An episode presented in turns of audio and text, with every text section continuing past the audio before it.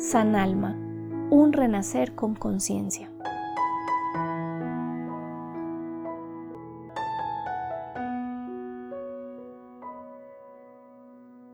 Hola a todos, bienvenidos una vez más al podcast de San Alma, un renacer con conciencia. Para quienes no me conocen, soy Gloria Vergara, angeóloga hace más de 15 años.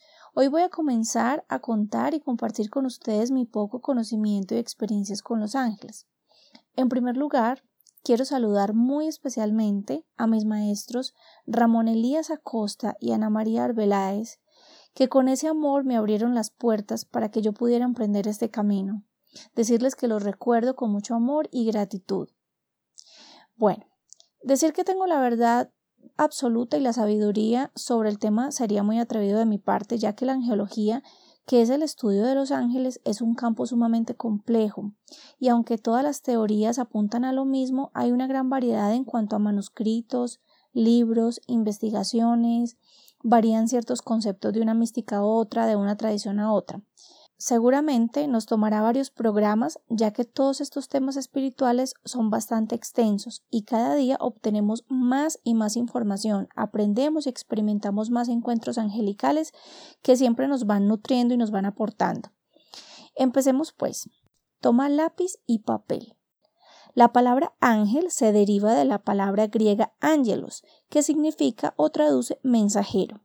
Los ángeles aparecen en muchas religiones, por esta razón no están relacionados con ninguna específicamente ni con ninguna creencia en particular. La creencia en los ángeles está difundida en muchas culturas, a lo largo de la historia como Sumeria, Egipto, Persia, India, el Islam, la tradición judeocristiana, la Biblia. Los ángeles son más antiguos que la misma civilización. De las informaciones más antiguas que tenemos sobre los ángeles se conoce una que aparece en la ciudad de Ur de Caldea. Ur fue una antigua ciudad de Mesopotamia. Según la Biblia, fue la ciudad cuna del profeta Abraham y es llamada Ur de los Caldeos. Santo Tomás de Aquino, quien fue un fraile teólogo y filósofo católico perteneciente a la orden de los predicadores, fue un estudioso del tema de los ángeles. De hecho, fue apodado como doctor angélico por la misma Iglesia Católica. Santo Tomás afirmó que los ángeles son seres cuyos cuerpos y esencias están formados por un tejido de luz astral. Aunque a todos nos pasa que cuando nos hablan de ángeles, lo primero que se nos viene a la cabeza es la imagen de un ser alado, con una gran belleza, grande, brillante. Quizás para unas personas los ángeles tengan una imagen diferente.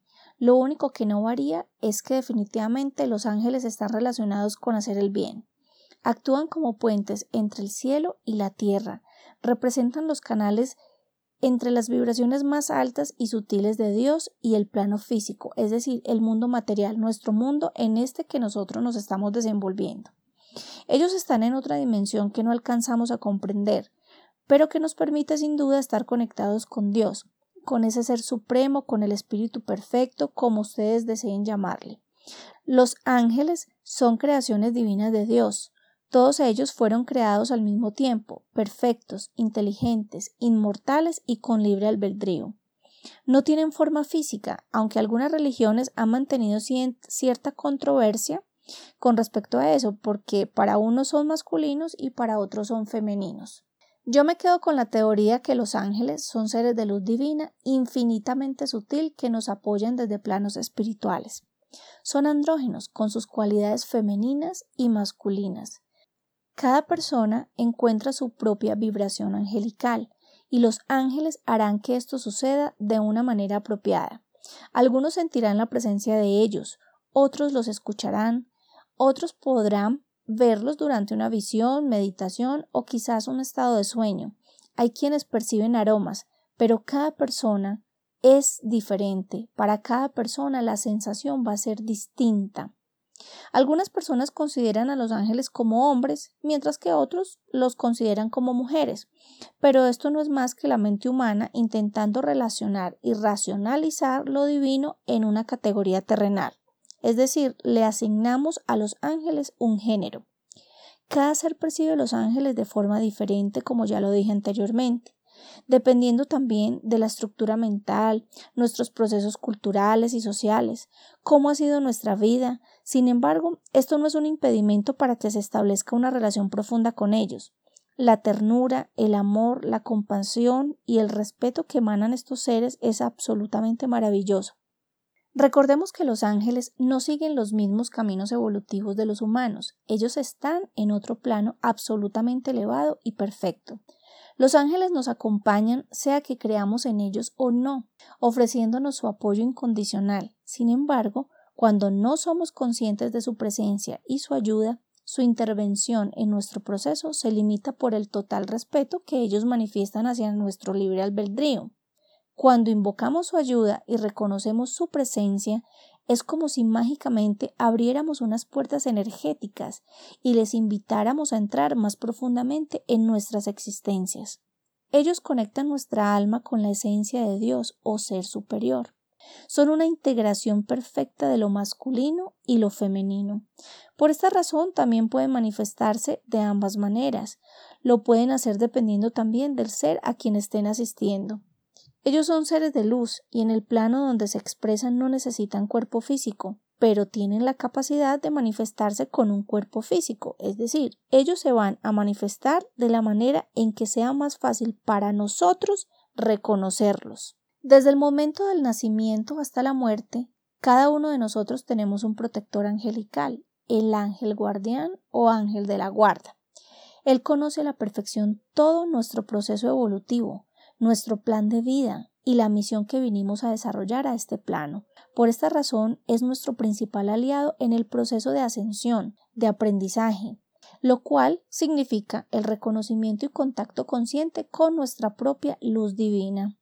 Los ángeles tienen un total respeto por nuestro libre albedrío, por ello no pueden elegir por nosotros o forzarnos de alguna manera a tomar ciertas decisiones. Su misión no es tampoco liberarnos del dolor o asumir nuestra carga, porque eso sería interferir con la capacidad que nosotros tenemos para crear nuestro destino. La misión de los ángeles es potencializar nuestra luz divina, nuestra chispa creadora, inducirnos sutilmente al reconocimiento de nuestra grandeza como seres humanos. Ellos nos ayudan a acelerar procesos de ciertas experiencias difíciles y dolorosas, y si se lo solicitamos actuarán de forma más directa en nuestras vidas. Ellos nos guiarán hacia la realización de nuestros propósitos. Los ángeles son seres de un amor y sabiduría infinitos. Por tanto, su misión no es juzgarnos y mucho menos castigarnos, no desean ni necesitan ser complacidos. Ellos desean que actuemos desde nuestro corazón, desde nuestro deseo, entendimiento y libertad. Ellos siempre están atentos a nuestros deseos, aun hasta los más pequeños. Los ángeles no pueden interferir en nuestros procesos como ya lo he venido eh, repitiendo y soy muy reiterativa en esto. No pueden elegir por nosotros, no pueden aliviar nuestros karmas, no van a eximirnos de vivir ciertas pruebas. ¿Por qué lo menciono con tanta insistencia? Pues resulta que a veces, según las situaciones que nosotros estemos viviendo, podemos llegar a pensar que nuestro ángel de la guarda no nos abandonó, no nos está acompañando. Y empezamos a hacernos una cantidad de cuestionamientos como porque a mí yo soy muy de malas, eh, esto no puede pasarme, soy la única persona en el mundo en que me está pasando esta situación, etcétera, etcétera. Pero tenemos que tener la certeza que siempre están ahí con nosotros. Lo que pasa es que nuestro propio ego, nuestro capricho, nuestros propios pensamientos cerrados pueden jugar en contra y de esa manera es difícil reconocer su presencia, pero entre más reconozcamos su luz y su poder será mucho más fácil trabajar con nuestro ángel. Desde que estamos en el vientre de nuestra madre contamos con la asistencia de nuestro ángel, tenemos una conexión directa con él. Cuando somos niños, en la etapa en la que aún no hemos desarrollado nuestra razón ni poder cognitivo, la comunicación con estos seres no tiene ninguna interferencia. Pero cuando adquirimos la razón y un ego, empezamos a generar cierta distancia con nuestro ángel de la guarda. Nuestro ángel guardián tiene un nombre específico y cada uno de nosotros se conecta con él de diferentes maneras.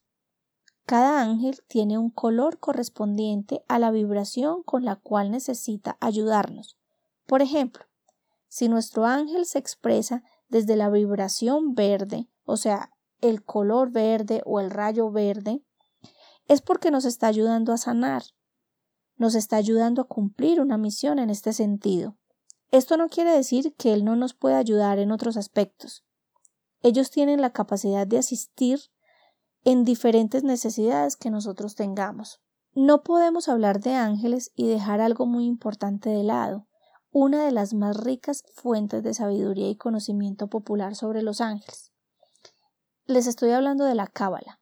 Cábala es una palabra hebrea que significa recibir. La cábala, más que un cuerpo de información, es un manuscrito único, es un sistema de interpretación místico, estudia el sentido oculto de la Biblia y se desarrolló como doctrina a partir del siglo XIII. Según la cábala, Dios solamente puede reconocerse bajo la perspectiva de la creación.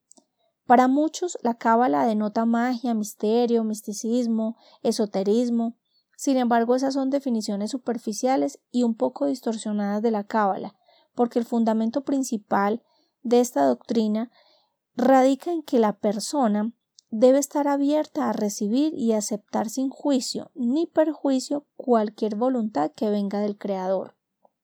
Lo menciono porque es importante entender que para Dios, para el Creador, el Ser Supremo, en fin, los ángeles son parte de su creación y son sus mensajeros directos.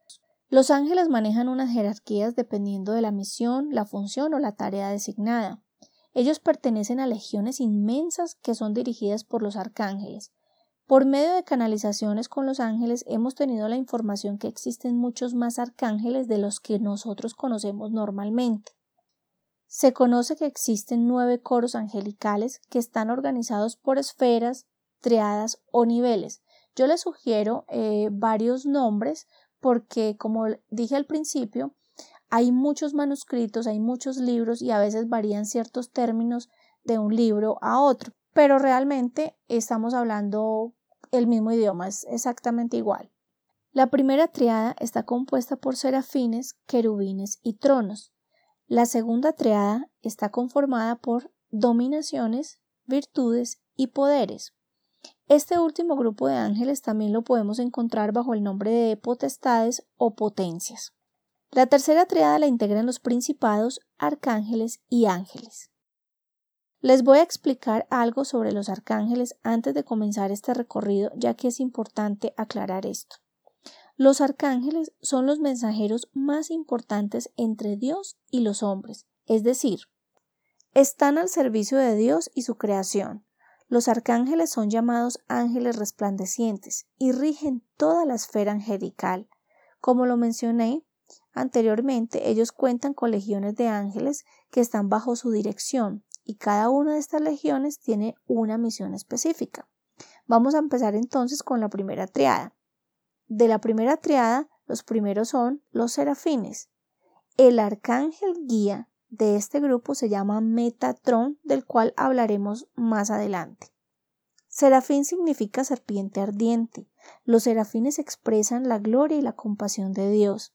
Están más cerca de Él y simbolizan la orden más alta de los ángeles.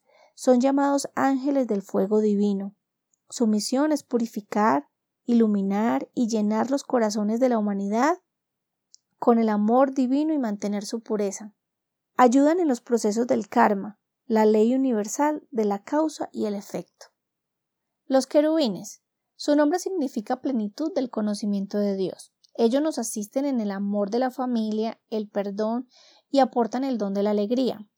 Ellos traducen la sabiduría divina, son los responsables del ordenamiento del caos universal. El arcángel que se encarga de guiar este grupo es Raciel. Bueno, y para ir finalizando el episodio de hoy, vamos a hablar del último grupo o coro angelical de esta primera triada.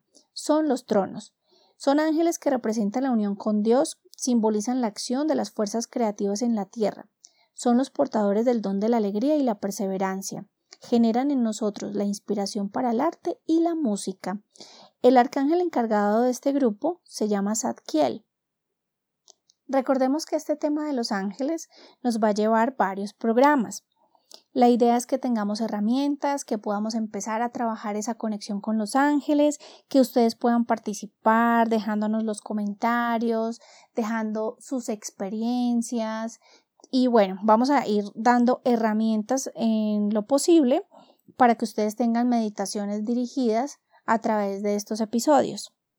Los voy a dejar con la frase de la semana. Dice, ni tus peores enemigos pueden hacerte tanto daño como tus propios pensamientos.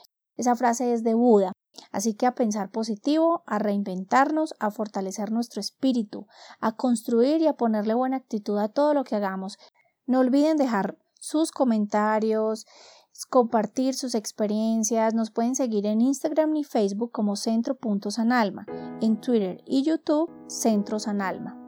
Soy Gloria Vergara de Sanalma, un renacer con conciencia. Gracias por escucharme.